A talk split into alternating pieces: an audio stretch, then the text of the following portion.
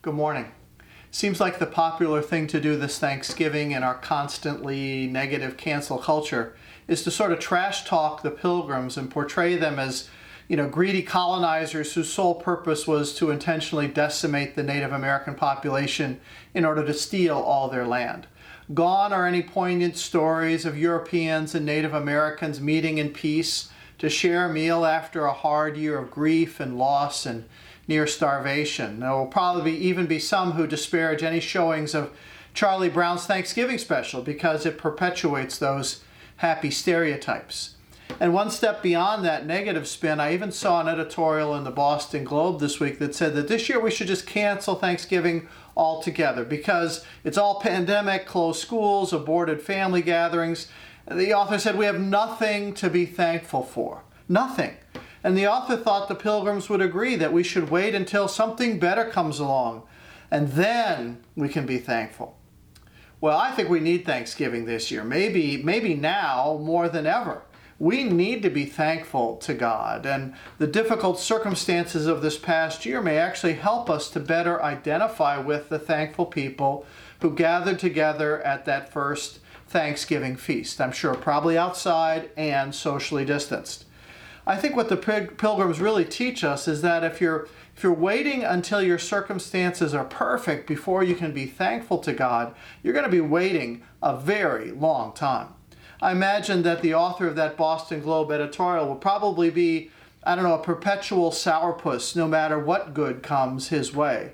That his glass will always be half empty. Life will never be perfect. And so the challenge is to find joy and peace and purpose and gratitude in today's circumstances, in today's hardship, not to wait for some idyllic future. We have to learn to be thankful and grateful in the middle of hard times because that's what gives us the determination we need to face life's challenges. It was Winston Churchill who once said, If you're going through hell, keep going. Don't quit in the middle. That, that's a bad move. That just leaves you stuck in your misery. And as Dr. Uh, Martin Luther King once said, if you can't fly, then run. If you can't run, then walk. If you can't walk, then crawl. But whatever you do, you have to keep moving forward. Moving forward. Being thankful helps you do that. You keep going and you keep being thankful for what you do have and all the ways God is blessing you right now. That's how God can energize you in hard times. That's how God will, will sort of build positive momentum into your life. You join with the psalmist in saying Psalm 107, which says, Give thanks to the Lord, for he is good, and his love endures forever. So this week, let's be thankful. Let's go back. Let's go back and remember the year 1621 when the Plymouth colonists and the Wampanoag Native Americans shared this autumn harvest feast that is known today as the first Thanksgiving celebration in the colonies. It was in September of the previous year, 1620, that a small ship called the Mayflower left Plymouth, England, carrying 102 passengers. They were religious refugees who were fleeing severe persecution in England. They were Protestants, Calvinists, like us Presbyterians, who did not subscribe to the teachings or the political authority of the Church of England. And so they were called dissenters or separatists. And they decided to risk everything to seek a new home where they could freely practice their faith and raise their families. Now, there were others on board the Mayflower who were lured to the journey by the promise of prosperity and land ownership in the New World. But together, after a treacherous and uncomfortable crossing of the Atlantic Ocean that lasted 66 days, over two months at sea, crammed into the hold of that ship. They finally dropped anchor near the tip of Cape Cod, but they were far north of their intended destination, which was the mouth of the Hudson River. One month later, the Mayflower crossed Massachusetts Bay, where these pilgrims, as they're now called, began the work of establishing a village at Plymouth. And throughout that first brutal winter, most of the colonists remained on board the ship where they suffered from exposure, the cold, scurvy, outbreaks of all kinds of contagious diseases. Less than half, less than half of the Mayflower's original passengers and crew lived to see their first New England spring. Less than half. So you have to imagine the grief as parents lost children and spouses, as children lost one parent, maybe both parents, and lost siblings, and their anxiety for the future, wondering if disease would carry them all to the grave. They didn't just worry if things would ever get better, they worried if they would survive at all. In March, the remaining settlers moved ashore where they received kind of an astonishing visit from an Abenaki Native American. Several days later, he returned with another Native American who spoke the king's English perfectly. His name was Squanto, a member of the Patuxet tribe, who had been kidnapped by an English sea captain and sold into slavery before going to London and returning to his homeland on an exploratory expedition. Seeing how weakened the pilgrims were by malnutrition and illness, Squanto took pity on them, taught them how to cultivate corn, extract sap from the maple trees, catch fish in the rivers, and just other kinds of basic survival skills. He also helped the settlers forge an alliance with the Wampanoag, a, local tribe of Native Americans, and that alliance uh, would endure for more than 50 years. 50 years of peace and mutual prosperity. Now, sadly, that original alliance turned out to be one of, uh, one of probably the only positive example of harmony between the European colonists and the Native Americans. But it began with one man reaching beyond his circle to welcome people who were different. In November of 1621, after the Pilgrims' first uh, corn harvest was successful, uh, Governor William Bradford organized a celebratory feast and invited a group of Native Americans to join them, including the Wampanoag chief, Massasoit. That event is now remembered as America's first Thanksgiving, although the Pilgrims themselves, I don't think, really used that term for it at the time. But it was quite a feast, it lasted three whole days. And though there's no record of exactly, you know, what foods were consumed at the celebration, I'm sure marshmallow, jello, and pumpkin pie were had to be on the menu. Had to be. Maybe the stuffing too.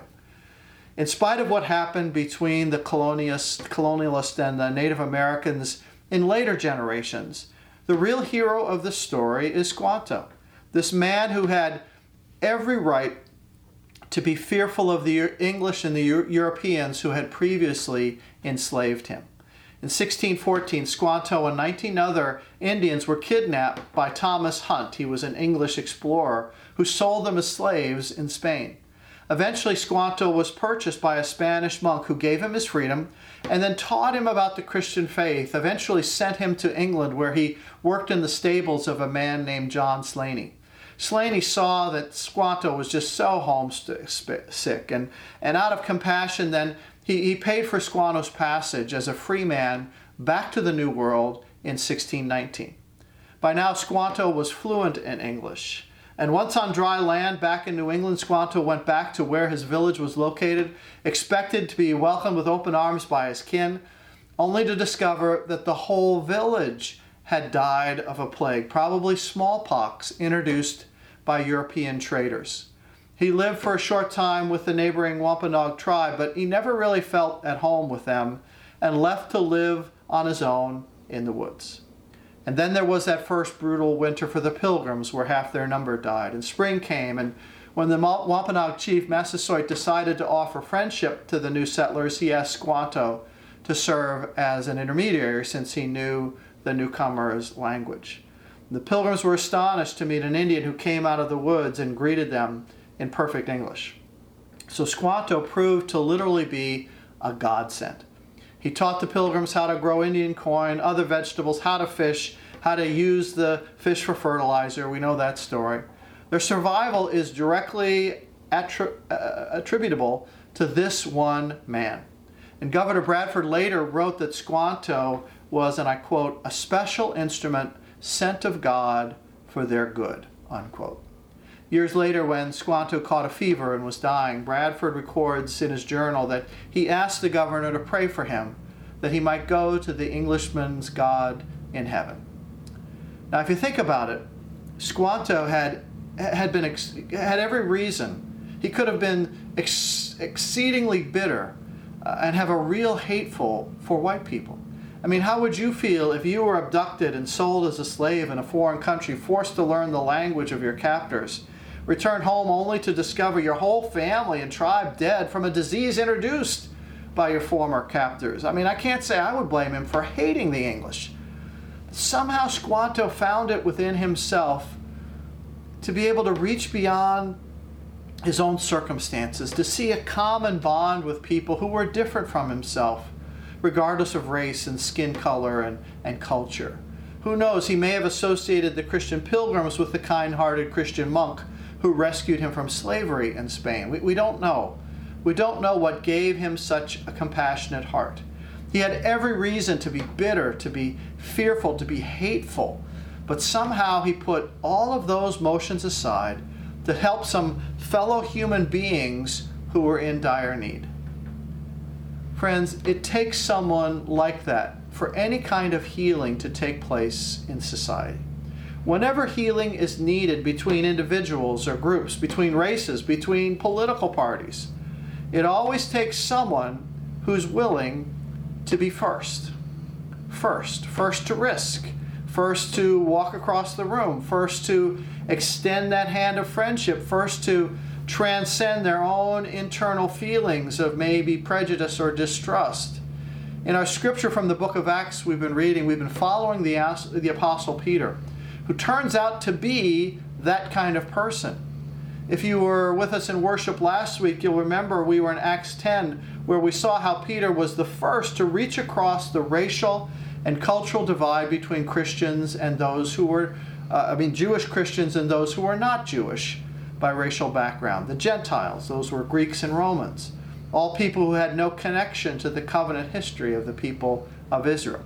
Remember how I said that we could not overestimate the importance of what Peter did in chapter 10. God had orchestrated his encounter with a Roman military commander named Cornelius, and for the very first time in human history, the gospel of Jesus Christ was deliberately preached to Gentiles, to non Jewish people. And today, we who have no Jewish heritage, we owe a great debt of gratitude to Peter, who had the vision to look outside his circle of his own heritage, of his own upbringing, to share the gospel with people who were different from him, people whom he should have seen as enemies. Remember, up until this point, 99.9% of the early followers of Jesus were Jewish. They weren't starting a new faith to compete with Judaism. Uh, Christ was the fulfillment of all their Jewish expectations. He was the Jewish Messiah. So they carried with them their Jewish heritage, and the Jewish community was a very well insulated bubble within the Roman Empire. They were separate, they were distinct, they were given special privileges because they saw the non Jewish world, the Gentiles, as a real threat to their way of life.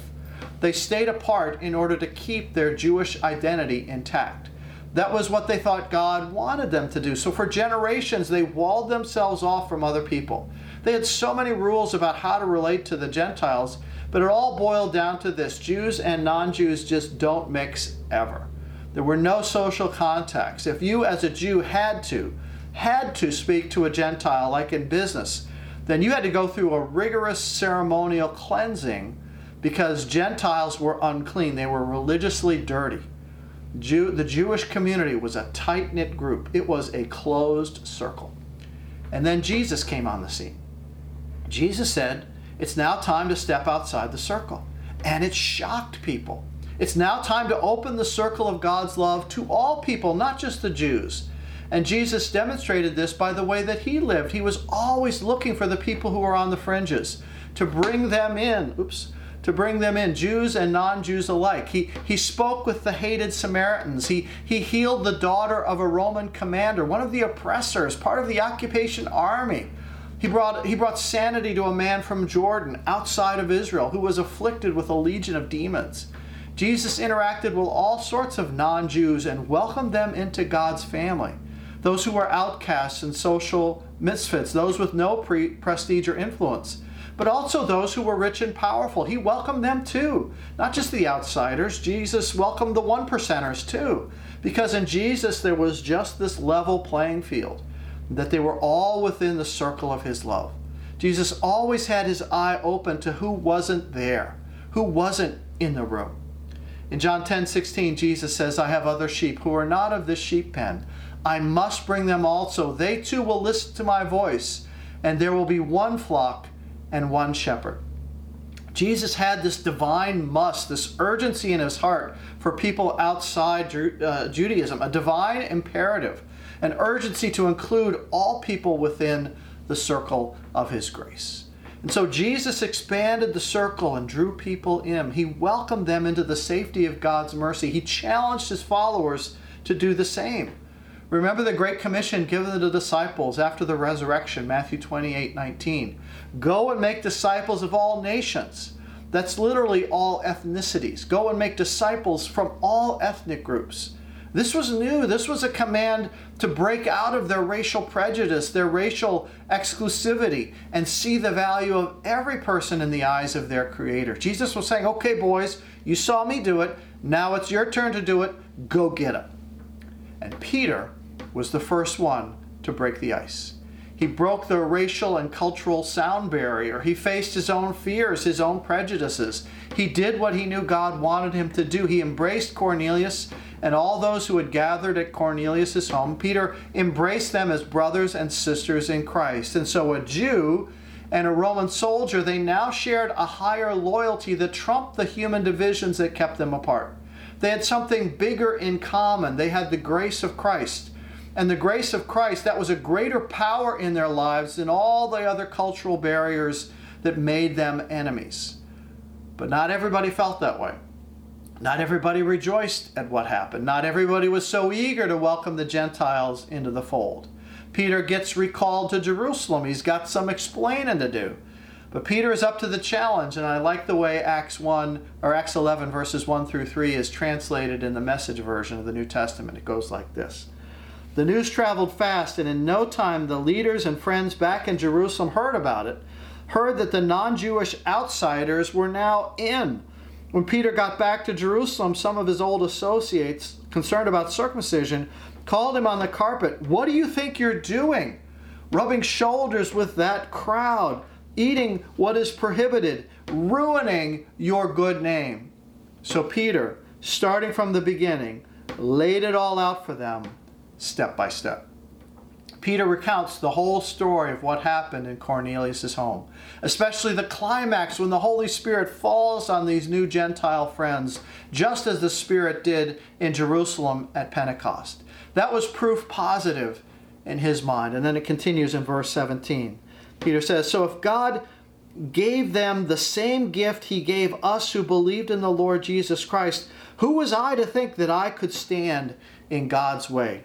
When they heard this, they had no further objections and praised God, saying, So then, even the Gentiles, even to the Gentiles, God has granted repentance that leads to life.